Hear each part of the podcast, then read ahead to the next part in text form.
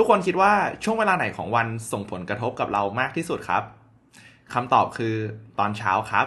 ถ้าเราสามารถเริ่มต้นวันได้ดีเนี่ย ทั้งวันนั้นมันจะดีตามไปด้วย แล้วในวันนี้นะครับ เราจะมาดูว่ามีนิสัยอะไรบ้างที่เราควรทำในตอนเช้า ที่จะส่งผลกระทบด้านบวกไปตลอดทั้งวัน You are listening to the Library Podcast on The Article.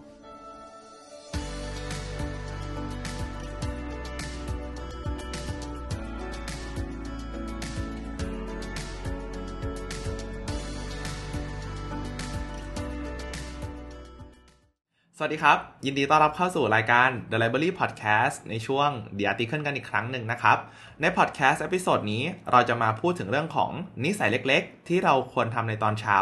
เพื่อที่จะส่งผลดีกับเราไปตลอดทั้งวัน โดยผมได้นำบทความนี้นะครับ มาจากทางคุณ Jerry Woomer จากเว็บไซต์ medium.com กับหัวข้อที่ว่า six morning micro habits for better health energy and productivity 6 นิสัยเล็กๆ เพื่อสุขภาพพลังงานและ productivity ที่สูงขึ้น มาแชร์ให้ฟังกันนะครับ ข้อที่ 1 get exposure to natural light รับแสงธรรมชาติในตอนเช้า ทางดรแอนดรูว์ฮิวเบอร์แมนนะครับ เขาได้มีการแชร์ไว้ว่า หลังจากเราตื่นนอนเป็นระยะเวลา 30 นาทีเนี่ยภายใน 30 นาทีนั้น เราควรออกไปรับแสงแดดประมาณ 2-10 นาที เพื่อให้แสงแดดนะครับมากระตุ้นร่างกายเราให้ตื่นแบบ 100%เพราะว่าร่างกายเรานะครับจะตื่น 100%ก็ต่อเมื่อได้รับแสงแดดนั่นเอง และข้อดีของการรับแสงแดดในตอนเช้านะครับคือมันจะทำให้ร่างกายเราเนี่ยรู้สึกตื่นตัวมากขึ้น แล้วก็มีแรงมากขึ้นในวันนั้น และข้อดีอีกอย่างหนึ่งเลยก็คือนอกจากการที่เราจะมีแรงหรือว่ามี energy มากขึ้นในวันนั้นแล้วเนี่ยพอตกดึกนะครับ เราก็จะรู้สึกเหนื่อยมากขึ้นถูกต้องไหมครับ แล้วมันก็มีโอกาสสูงมากเลยที่เราเนี่ยจะหลับได้สนิทมากขึ้น แล้วพอเราหลับสนิทมากขึ้น วันต่อมาเราก็จะรู้สึกมีพลังงานมากขึ้นเช่นกัน แล้วมันก็จะกลายเป็นลูปแบบนี้ครับ คือเราตื่นนอนมารับแสงแดด แล้วพอตกดึกเราก็สามารถนอนได้เต็มอิ่มมากขึ้น ข้อที่ 2 pick your top three priorities เลือก 3 สิ่งที่สำคัญที่สุด ทางคุณจารีเขาได้แชร์ไว้นะครับว่าการที่เราเลือก 3 สิ่งที่สำคัญที่สุดออกมาในแต่ละวันเนี่ยมันสามารถทำให้เรารู้ได้เลยว่าเนี่ยวันนี้เราควรให้เวลากับสิ่งไหนมากที่สุด เพราะหลาย ๆ คนน่าจะเป็นใช่ไหมครับ ที่ว่าคุณตื่นมาแล้วเนี่ย แล้วคุณก็ไม่รู้เลยว่าอะไรคือสิ่งที่คุณจำเป็นต้องทำเสร็จเป็นอย่างแรก คุณอาจจะมีสิ่งที่ต้องทำแบบเรียงยาวเป็น 10 อย่างเลย แต่คุณก็ไม่รู้ว่า 10 อย่างนั้นเนี่ยอะไรคือสิ่งที่สำคัญที่สุด คุณก็เลยจะให้เวลาเหล่านั้นเนี่ยไปหมดเลย และสุดท้ายสิ่งที่จะเกิดขึ้นก็คือ พอคุณทำทั้ง 10 อย่างนั้น คุณก็จะดูกลายเป็นคนที่ยุ่งครับ แต่คุณก็อาจจะไม่สามารถทำเสร็จได้สักอย่างเลย หรืออาจจะถ้าเสร็จเนี่ยก็อาจจะเสร็จได้เพียงแค่ไม่กี่อย่างเท่านั้น แต่การที่คุณจัดลำดับความสำคัญว่าสิ่งไหนคือสิ่งที่สำคัญที่สุด แล้วคุณเลือกมา 3 อย่างเนี่ย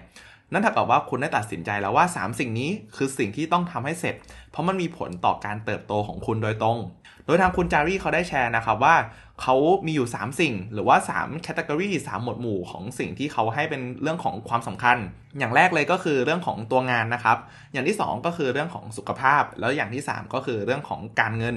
ในแต่ละวันของคุณจารีเนี่ยเขาจะตั้งไว้ 3 อย่างหรือว่า 3 หมวดหมู่นี้ แล้วเขาก็ตั้งเป้าที่จะทำให้เสร็จ แล้ววันไหนที่เขาทำเสร็จนะครับเขาจะถือว่าวันนั้นเนี่ยเป็นวันที่เขาประสบความสำเร็จแล้วเขาทำสิ่งที่เขาต้องการทำให้เสร็จหมดรุ่ล่วงได้แล้ว และทางคุณจารีนะครับเขาก็ได้แชร์ว่าบางทีเนี่ยการเป็นคนที่ยุ่งหรือว่ามีหลายสิ่งที่ต้องทำนะครับมันอาจจะไม่ได้เป็นสิ่งที่ดี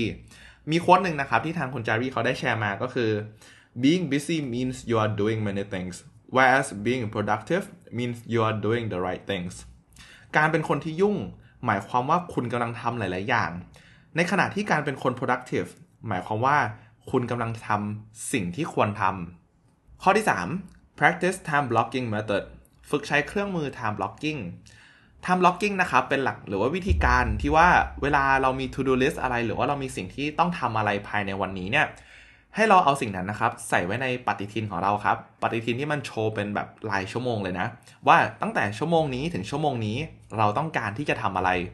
แล้วพอเป็นแบบนี้นะครับ การที่คุณใส่มาเป็นหลักชั่วโมงเนี่ย มันจะทำให้คุณมีวินัยกับสิ่งที่คุณต้องทำมากขึ้น เพราะคุณเห็นแล้วว่า9โมงถึง 10โมงคุณจะต้องไปทำกิจกรรมหนึ่งส่วนเที่ยงถึงบ่ายโมงคุณจะต้องเข้ายิมออกกำลังกาย หรือว่าไปทานข้าวกับคนคนหนึ่งมันจะทำให้คุณเนี่ยทำทุกๆอย่างตามเวลาที่คุณกำหนดได้มากขึ้น และข้อดีหนึ่งนะครับที่ส่วนตัวผมชอบมากๆเลยก็คือ การที่คุณวางแผนทุกอย่างล่วงหน้าแล้วเนี่ย นั่นเท่ากับว่าคุณไม่จำเป็นจะต้องมาคิดระหว่างวันเลยครับว่าเนี่ยคุณต้องทำอะไรต่อ ว่ามีสิ่งที่คุณจะต้องทำหลังจากนี้อีกไหม เพราะว่าคุณได้ใช้เวลาคิดเนี่ยไปในตอนเช้าหมดแล้ว แล้วมันจะช่วยแบบเอาความคิดของคุณในสมองเนี่ยออกไปได้เยอะมาก เหมือนมีพื้นที่ว่างให้คุณได้คิดเรื่องอื่นๆ แทนที่จะเป็นสิ่งที่คุณจะต้องทำภายในวันนั้น เพราะว่าปฏิทินของคุณเนี่ยมันรับผิดชอบหน้าที่นั้นไปแล้วกลายเป็นผู้ช่วยส่วนตัวว่าวันนี้คุณต้องทำอะไรบ้าง มันได้บอกคุณทุกอย่างแล้วครับ ข้อที่ 4 นะครับ rehydrate ดื่มน้ำครับ ทางคุณจารีแชร์ว่าหลังตื่นนอนเนี่ย สิ่งแรกที่เราควรทำนะครับ คือการดื่มน้ำให้ได้สักประมาณครึ่งลิตร ประมาณครึ่งหนึ่งของขวดน้ำใหญ่ เอ้ย อันนี้ 1,500มิลลิลิตรก็ 1.5 ใช่ไหมครับ ก็สัก1ส่วน3ของขวดนี้นะครับ อาจจะตั้งไว้ข้างเตียงนอนตอนเช้าก็ได้ พอตื่นมาคุณก็ดื่มน้ำเป็นอย่างแรก ข้อดีของการดื่มน้ำหลังจากตื่นนอนนะครับ ตามจริงมีข้อดีเยอะมากเลย แต่ถ้าเกิดสรุปง่าย ๆ ก็คือ หลังจากคุณตื่นนอนเนี่ยปกติคุณก็จะรู้สึกงวงเงียรู้สึกไม่อยากตื่นใช่ไหมครับ แต่การที่ได้ดื่มน้ำเนี่ยมันเหมือนจะทำให้คุณรู้สึกสดชื่นมากขึ้น และช่วยให้คุณเนี่ยรู้สึกตื่นมากขึ้นด้วยครับ ข้อที่ 5 get moving ขยับร่างกายครับ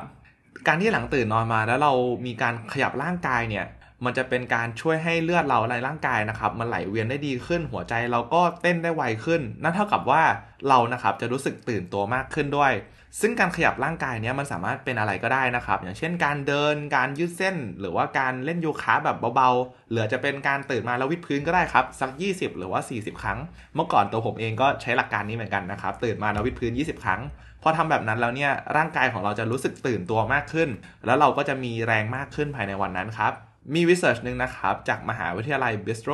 มีบอกไว้ว่า การออกกำลังกายในตอนเช้านะครับ จะสามารถช่วยเพิ่มสมาธิให้กับคุณ และช่วยเรื่องความจำของคุณในวันนั้นได้ ข้อที่ 6 ครับ ignore your smartphone for 30 to 60 minutes after waking up ละเว้นสมาร์ทโฟนเป็นระยะเวลา 30-60 นาที หลังตื่นนอน ทางคุณจารีแชร์ว่าการที่คุณเช็คโทรศัพท์เป็นสิ่งแรกในตอนเช้านะครับ นั่นเท่ากับว่าคุณเนี่ยให้ความสนใจเรื่องราวชีวิตคนอื่น มากกว่าชีวิตของตัวคุณเอง เพราะว่าแทนที่คุณจะตื่นมาแล้วคุณควรจะถามตัวเองว่าเฮ้ยวันนี้คุณรู้สึกยังไงบ้าง เป้าหมายของวันนี้คุณคืออะไร อะไรคือสิ่งที่คุณให้ความสำคัญที่สุด แต่คุณกลับไม่ถามคำถามเหล่านั้นเลยครับ สิ่งที่คุณทำคือคุณให้สมาธิของคุณเนี่ยไปกับการดูว่าชีวิตของคนอื่น เป็นยังไงบ้าง ซึ่งถ้าลองคิดดูมันก็ไม่สมเหตุสมผลเลยถูกต้องไหมครับ ที่เราตื่นมาแล้วสิ่งแรกที่เราสนใจคือเรื่องราวของคนอื่น เพราะฉะนั้นมันจึงเป็นเรื่องที่ค่อนข้างสำคัญครับ ที่ควรจะตื่นมาแล้วก็ให้เวลากับตัวเองเป็นสิ่งแรก และทางคุณจารีเขาก็ได้แชร์วิธีการที่เราเนี่ยจะสามารถเเลิกนิสัยของการแตะโทรศัพท์ในตอนเช้าได้ วิธีการแรกเนี่ยก็คือการที่เราปรับโหมดโทรศัพท์นะครับเป็นโหมดเครื่องบิน การที่เราปรับเป็นโหมดเครื่องบินก่อนนอนนะครับ พอเราตื่นเช้าขึ้นมาเนี่ย เราจะได้ไม่เห็นข้อความต่างๆ ที่มันเด้งอยู่ในโทรศัพท์พอมันเป็นแบบนั้นแล้วเนี่ย มันก็เหมือนกับว่าไม่มีแรงดึงดูดที่จะดึงเราเข้าไปสนใจมัน มันก็มีโอกาสสูงที่เราอาจจะไปสนใจอย่างอื่นมากขึ้น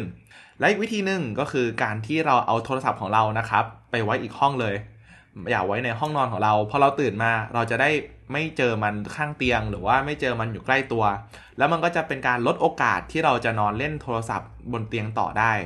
เพราะฉะนั้นหลังจากนี้นะครับอาจจะลองตื่นมาแล้วไม่ลองเล่นโทรศัพท์ดูครับ แล้วลองให้เวลาชั่วโมงแรกเนี่ยไปกับการทำกิจกรรมอย่างอื่น อาจจะเป็นอะไรก็ได้ครับ ตื่นมาแล้วอาจจะไปทานอาหารเลยก็ได้ ตื่นมาแล้วอาจจะออกไปวิ่งออกไปเดินเล่น หรือว่าออกกำลังกาย หรือว่าอ่านหนังสือก็ได้ครับ อะไรก็แล้วแต่ได้หมดเลย เพียงแค่โฟกัสอยู่ที่ตัวคุณครับโฟกัสว่าคุณคิดอะไรโฟกัสว่าคุณต้องการอะไร แล้วคุณจะรู้สึกว่าคุณเนี่ยสามารถควบคุมหลาย ๆ อย่างในชีวิตได้มากขึ้นครับ และนั่นนะครับ คือบทเรียนจากบทความ 6 นิสัยเล็กๆ เพื่อสุขภาพพลังงาน และ productivity ที่สูงขึ้น ที่ทางทีมงาน The Library และตัวผมได้สรุปมาให้ ผมมองว่าทั้ง 6 นิสัยนี้นะครับ ก็เป็นนิสัยที่ค่อนข้างเล็กมากเลย แต่ก็เชื่อเหมือนกันว่า ถ้าเราทุกคนสามารถทำติดต่อกันเป็นระยะเวลานานๆได้เนี่ยประมาณสัก 1 ปีถึง 2 ปี มันจะสามารถส่งผลกระทบต่อเรา ได้อย่างมหาศาลแน่นอนครับและ key หลักหนึ่งเลยนะครับ ก็คือเรื่องของการเริ่มต้นวันให้ดีครับ เพราะถ้าเกิดเราสามารถเริ่มตอนเช้า ช่วงเวลาตอนเช้าได้ดีเนี่ย มันจะส่งผลดีต่อเราไปตลอดทั้งวันอย่างแน่นอนครับ หวังว่าพอดแคสต์ episode นี้จะเป็นส่วนช่วยให้คุณพัฒนาชีวิตของคุณได้มากขึ้นนะครับ ตอนนี้ก็ได้เวลาสมควรแล้ว และถ้าเกิดใครอยากเรียนรู้เนื้อหาดีๆ แบบนี้เพิ่มเติม ก็สามารถหาซื้อหนังสือได้จาก The Library Shop นะครับ ทุกหนังสือที่เรามีนั้นถูกคัดเลือกมาเป็นอย่างดี แล้วหวังว่าทุกคนจะได้อ่านสักครั้งในชีวิต สำหรับใครที่อยากเรียนรู้ผ่านการฟัง ก็สามารถเรียนรู้ผ่านแอป Storytel ในราคา 99 บาท เป็นระยะเวลา 2 เดือนได้นะครับ โดยสามารถกดได้จากลิงก์ใต้ description เลย ขอบคุณทุกคนมากเลยนะครับ ที่เข้ามาฟังพอดแคสต์ episode นี้จนจบสำหรับวันนี้ทางทีมงาน The Library และตัวผมเองขอลาไปก่อน และขอให้วันนี้เป็นวันที่ดีนะครับ สวัสดีครับ